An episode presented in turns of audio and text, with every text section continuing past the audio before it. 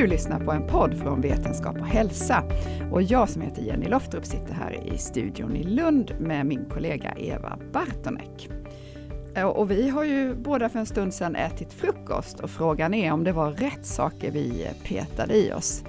Vad åt du till frukost, Eva? Jo, jag åt havregrynsgröt precis som jag brukar med lingon och blåbär till. Det låter ju extremt nyttigt. Ja, jag vet inte det, men jag tycker det är gott i alla fall. Speciellt om bären är egenplockade från Småland. Oj, oj, oj. Vi är precis på väg ut med en ny tidning här på Vetenskap och hälsa och den har två teman. Och ett av teman handlar ju om maten vi äter, alltså vår kost och hur den påverkar hälsan. Ja, och det andra temat i tidningen det är minnet och det har vi redan pratat om i en annan podd. Bra att du kom ihåg det. Men vad är egentligen bra mat? Ja, vi på Vetenskap och hälsa har träffat flera olika forskare som studerar lite olika aspekter av hur kosten påverkar vår hälsa. Men det finns faktiskt två saker som nästan alla nämner. Och Det ena är att det inte handlar om några enskilda superlivsmedel som ska fixa allt och som har stor effekt på vår hälsa, utan att det är våra matmönster, alltså en kombination av hälsosamma livsmedel som samverkar och det är det som är det viktiga. Och det andra som de flesta nämner, det är att det är faktiskt svårt att forska om kost. Men varför är det så svårt att forska just på kost? Jo, ett problem är att insamlingen av data det bygger till stor del på självrapportering. Det vill säga folk får svara på enkäter om vad och hur mycket de äter och så kanske de får fylla i matdagböcker. Och där så tenderar vi att inte vara helt fullständiga i våra svar om man säger så. Antingen för att vi faktiskt glömmer den här extra kakan som vi stoppade i oss igår eller att vi kanske berättar att vi åt en kaka när vi i verkligheten åt två eller kanske till och med tre. Ja, jag kan tänka mig att glömma både en och två kakor. Men kan man inte misstänka att andra kanske skärper till sig när man ingår i en studie och äter väldigt ordentligt? Jo, den risken finns absolut. Och det finns ju också en tendens att de som tackar ja till att delta i en sån här studie, de är faktiskt intresserade av kost och hälsa och har därför sundare matvanor än, än genomsnittsbefolkningen. Men tänk om vi skulle återvända till frågan om bra mat. Eh, jag som är tillräckligt gammal, jag kommer ihåg Socialstyrelsens stora kampanj på 70-talet, där vi uppmanades att äta 68 skivor bröd om dagen. Och jag minns från skolan att brödet hade en framstående plats i skolmatsalen och man förväntades att äta minst en knäckemacka med smör och ost tillsammans med den lagade maten.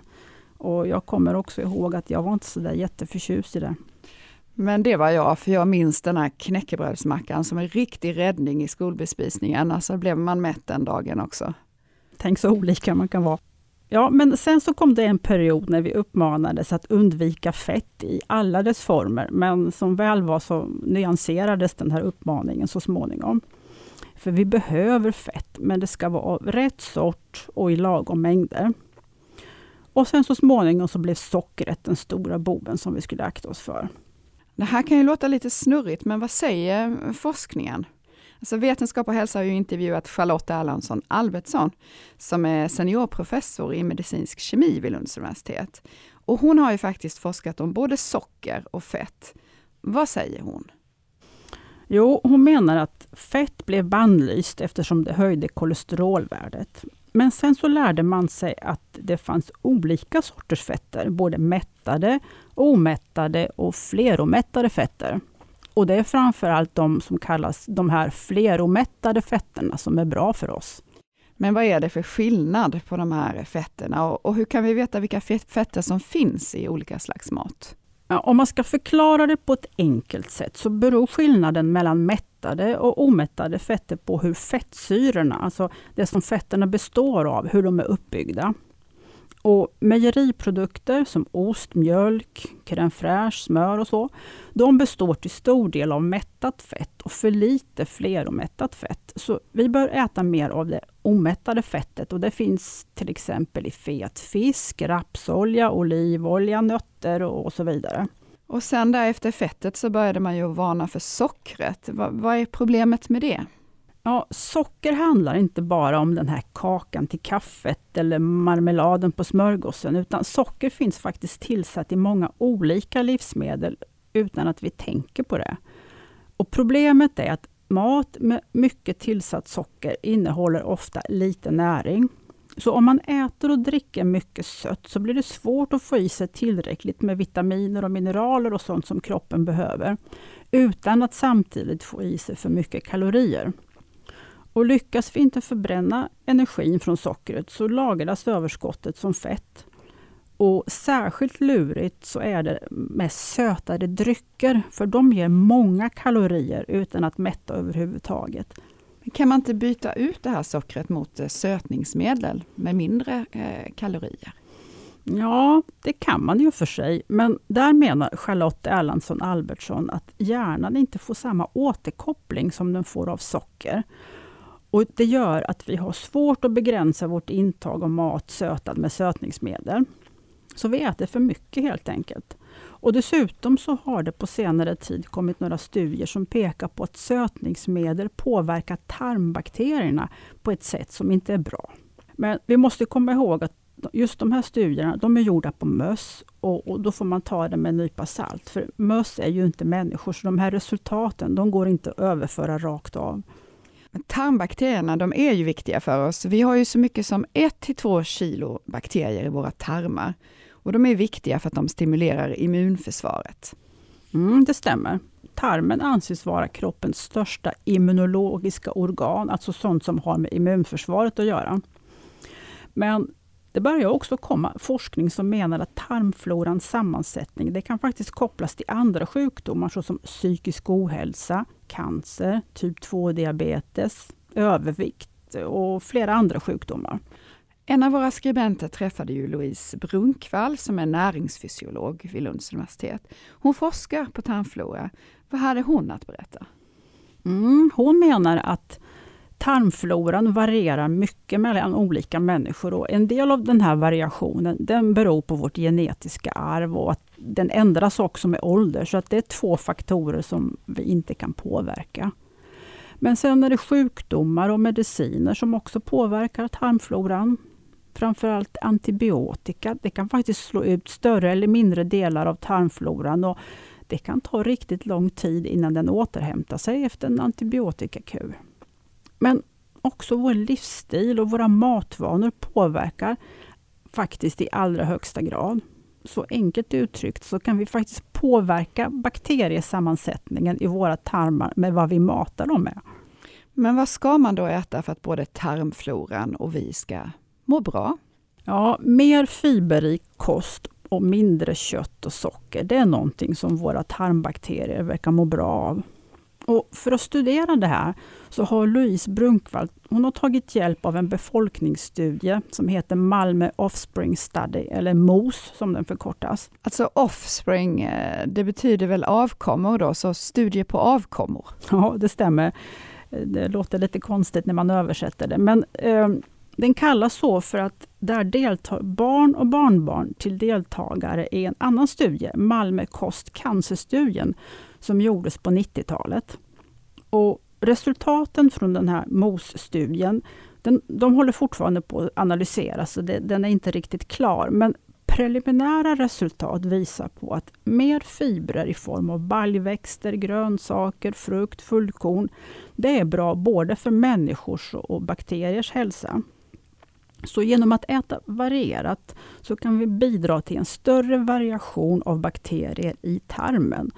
Och en stor mängd olika bakteriearter i tarmfloran det är ett tecken på en frisk tarm som då påverkar vårt immunförsvar på ett bra sätt. Ja, då gäller det att äta allsidig kost. Man ska alltså ändra sina matvanor så att både vi och våra tarmbakterier blir glada och mår bra. Men det här med livsstilsförändringar, det är ju inte alltid så enkelt. Nej, det är det inte alls. Och risken är stor att man faller tillbaka i gamla mönster och gamla ovanor.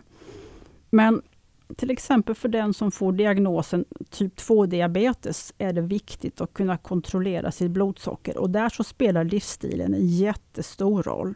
Och Det påverkar också hur sjukdomen kommer att utvecklas. Så Vetenskap och hälsa har pratat med Emilia Mellergård som är psykolog och hon forskar om just blodsockerkontroll och diabeteshantering.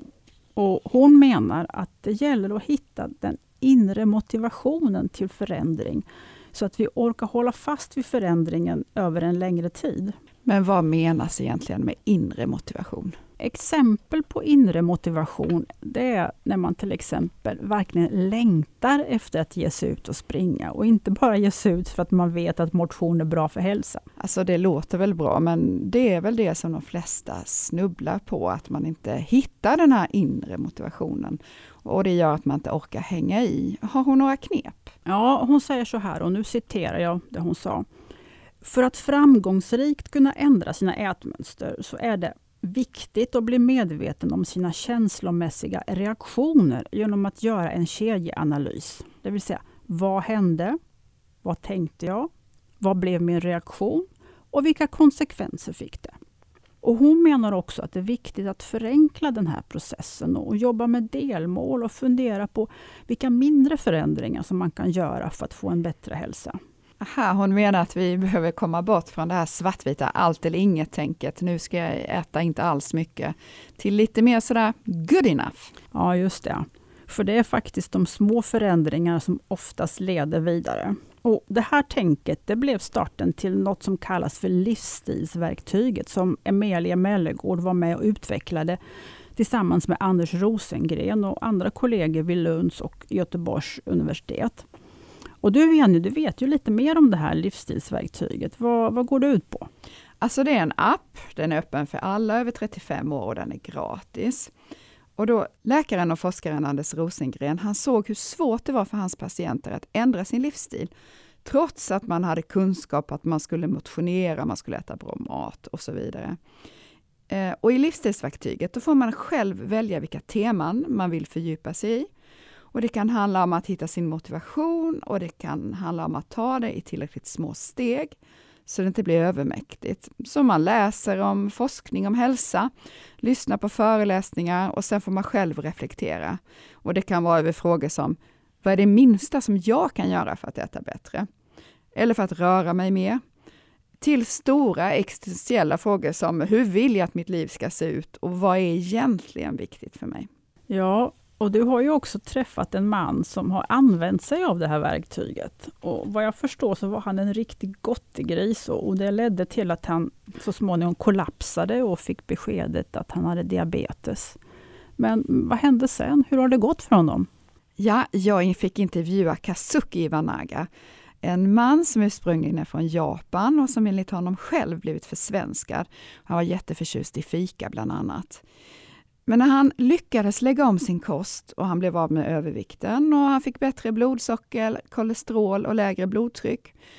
Och det bästa är att nu har det gått flera år och han går inte upp i vikt igen. Och det låter ju fantastiskt, för det är väl det som är den svåra biten, att inte gå upp igen. Ja, och han menar att det handlar mycket om reflektion och kunskap och att se en helhet i livet. Han började ju fråga sig själv på allvar varför han gjorde saker som inte var bra för honom. Varför han åt saker som inte var bra för honom genom det här livsstilsverktyget. Så nu har han liksom en ny definition på vad som är livets goda. Och han vet vad det är värt att vara frisk, för att han har ju blivit friskare. Så varje gång han nu sträcker sig fram för att ta den där kakan så säger han att det dyker upp någon tanke som får honom att ta ner handen igen. Det där låter imponerande, det är dit man skulle vilja komma. Men sen så pratades det ju mycket om antiinflammatorisk kost. Och googlar man på det så får man ju upp eh, träffar på gurkmeja och bär och mörk choklad och lite annat. Men vad är antiinflammatorisk kost och finns den överhuvudtaget? Ja, jag har träffat en, en forskare, Cecilia Holm, som är professor i molekylär endokrinologi vid Lunds universitet, som hjälpte mig att reda ut de här begreppen lite. Hon forskar i första hand kring kopplingen mellan typ 2-diabetes och fetma, men hon har också studerat hälsofrämjande effekter hos olika bär. Och hon menar att begreppet antiinflammatorisk kost, det hade aldrig uppstått om vi inte hade börjat äta mycket av det hon kallar för inflammatorisk kost. Men det menar hon kost som är rik på snabba kolhydrater, rik på mättade fetter, innehåller lite eller inga fibrer, alltså typ snabbmat. Och sån kost leder till inflammation. Okej då, men finns det några livsmedel som är antiinflammatoriska, alltså superfood? Ja, men precis som flera andra forskare så menar Cecilia Holm att det finns inga antiinflammatoriska superlivsmedel. Det handlar istället om att äta en hälsosam kost som består av många olika hälsosamma komponenter som samverkar. Medelhavskosten är, den kanske mest kända, eh, är det kanske mest kända exemplet på hälsosam kost och det har visats i, i flera olika studier. Och här kan jag passa på att säga att för den som är intresserad och vill fördjupa sig i den här frågan så kommer vi att lägga länkar till vetenskapliga artiklar om medelhavskost på vår hemsida i anslutning till podden. Du, den här medelhavskosten, vad menas med det? Det kan väl knappast vara pizza? Nej, en hälsosam medelhavskost den är rik på frukt, grönsaker, bönor, omättade fetter, fibrer, måttliga mängder kött och måttliga mängder mejeriprodukter. Och sen är det faktiskt så att en motsvarande hälsosam sammansättning kan vi hitta i den nordiska kosten som består av mycket fisk, våra nordiska bär, grönsaker, fullkornsprodukter, rapsolja istället för olivolja, magra mejeriprodukter och, och magert kött. Men var kommer då alla de här påståendena om olika superlivsmedel ifrån? Alltså det som i media kallas för superfood. Alltså, det har gjorts studier även på enskilda komponenter i, i, livsmedel. Till exempel flavonoider som finns i mörk choklad, där det är polyfenoler som finns rikligt i mörka bär och som anses fungera som antioxidanter. Och det går att visa att de har effekt. Det går att visa, men vad är problemet då? Jo, problemet är att man skulle behöva äta väldigt stora mängder av till exempel bär eller choklad för att uppnå den här antiinflammatoriska effekten. Och det skulle säkert få en massa andra negativa effekter, så det funkar inte i praktiken. Och ett annat argument varför de här påvisade effekterna inte går att översätta i kostråd är att de här studierna ofta gjorda antingen i cellodlingar i provrör eller på möss. Då. Ja, och möss är inte människor och sådana resultat går inte att översätta till människan rakt av. Nej, det gör det inte. Så vill man veta vad det har för effekt på människor så måste man studera det i kliniska studier, alltså studier på människor. Så studier gjorda i provrör eller på möss, de är viktiga för att förstå de här bakomliggande mekanismerna, men, men de måste tolkas med, med stor försiktighet. Ja, nu höll vi på att grotta ner oss i matens enskilda beståndsdelar och molekyler. Men du har också intervjuat en matetnolog som menar att mat, det är så mycket mer än bara näring. Ja, jag har träffat Håkan Jönsson. Han är docent i etnologi, det vill säga läran om kultur och vardagsliv i olika sammanhang. Och han menar att måltiden har fyra grundläggande funktioner, där att ge näring faktiskt bara är en av dem. Jaha, vilka är de andra tre då? Jo, han menar att måltiden har också en social funktion. Sen så har maten en individuell påverkan på var och en av oss. Och sen så har ätandet en stor betydelse för rytmen i, i våra liv. Ja, men det, det där lät intressant, men kanske inte helt solklart. Kan du ge exempel? Ja, jag ska försöka. Eh, med den sociala funktionen menas att måltiden, det blir en mötesplats där vi får möjlighet att umgås, byta åsikter med varandra, eh, få vänner och så vidare. Så det här talesättet att bryta sitt bröd med andra visar på någonting väldigt grundläggande som människan har gjort i alla tider. Samtidigt så är det så att det jag stoppar i munnen påverkar bara mig. Man kanske blir mättare, gladare, ledsnare, piggare, tröttare eller något annat av att äta. Men den upplevelsen är helt individuell, alltså bara min. Så en grupp människor som delar en måltid, som sitter runt samma bord, kan påverkas helt olika av den här måltiden. Och hur var det här med maten och rytmen i livet? Jo, alltså den, eh, måltiden hjälper oss att dela in dygnet i olika delar. Mm, alltså man äter frukost på morgonen, lunch mitt på dagen oftast, middag och så vidare. Veckan i olika dagar. Vi kanske äter olika på vardagar och helger. Den markerar högtider och så vidare. Och Det hänger också ihop med vårt arbete. Så måltidsrytmen har förändrats genom tiderna. För under bondesamhället så åt vi vid tider som passade arbetet i jordbruket.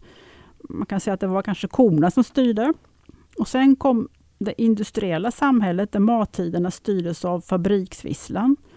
Och idag, när många av oss har flexibla arbetstider, så är måltiderna kanske inte så fasta längre. Och inte platsen heller. Vi kanske äter samtidigt som vi jobbar eller medan vi förflyttar oss. Ja, det här att maten ska uppfylla de här fyra funktionerna, det låter ju inte helt okomplicerat att få det att funka och haka i varandra och fungera i en grupp vid varenda måltid. Nej, det är inte helt enkelt. Och Håkan Jönsson han beskriver faktiskt måltiden som en demokrati, där vi hela tiden behöver kompromissa för att tillgodose allas intressen och det får man göra efter bästa förmåga. Och faktiskt så har det också blivit en allt större utmaning att bjuda en grupp människor på middag. För det räcker ju inte med att hålla koll på eventuella allergier utan nu för tiden så behöver man ha koll på olika matpreferenser. Vem är vegetarian? Vem är vegan? Vem äter fisk men inte rött kött? och så vidare. Men Håkan Jönsson han tror att det här håller på att ändra sig igen. Att vi håller på att se att det är ett generationsskifte på gång. Men det låter ju spännande och, och lite lockande. Hur menar du då med generationsskiftet? Han berättade att på 80-90-talet så kom två stora förändringar. Först så började vi öppna oss för omvärlden och plocka in matinfluenser från utlandet. Och, och, jag som är uppvuxen i Linköping kommer ihåg när den första pizzerian öppnade i mitten på 70-talet i stan. Och det kändes riktigt exotiskt att beställa en capricciosa. Ja, men nu för tiden då är det väl pizza, det är husmanskost. Men vad var den andra förändringen? Jo, den andra förändringen handlade om det som kallas för gastronomisering. Och Det betyder att både matlagningen och ätandet, det gick från att handla om hushållning och att få i sig näring, till att faktiskt njuta av maten. Så det nya normala blev att äta för att det var gott och inte enbart för att man behövde det. Och vi började köpa på oss en massa häftiga köksprylar och började fokusera på bra råvaror och mat lagad från grunden och så vidare. Ja, åtminstone på helgerna då. Men nu så tror Håkan Jönsson att det här håller på att vända igen. Det låter lite konstigt. Jag tänkte att alla alltid vill ha sådär fina råvaror. Varför kommer det att vända? Han menar att hållbarhetsfrågorna har börjat bli viktiga när vi väljer vad vi ska äta. Det kan till exempel handla om att industrimaten har börjat komma tillbaka i form av olika köttsubstitut till exempel. Och så tror han att vi kommer att börja värna mer om måltidens sociala funktion igen och att de individuella preferenserna kommer att tonas ner lite i alla fall. Alltså, då ser vi fram emot det, att det ska bli liksom enklare att umgås över en bit mat. Och det här det får bli ett bra avslut på den här podden från Vetenskap och hälsa. I det här avsnittet så har vi gett några smakprov från vår nya tidning, som den här gången handlar om minnet, maten och vår hälsa. Och vi har precis publicerat eh, tidningen digitalt på vår hemsida. Och där finns det också möjlighet att beställa papperstidningen gratis. All information hittar du på vetenskaphalsa.se tidskrift. Och vi som har gjort podden heter Jenny Loftrup och Eva Bartonek. Och vår ljudtekniker har varit Patrik Järvet. Tack för att ni har lyssnat!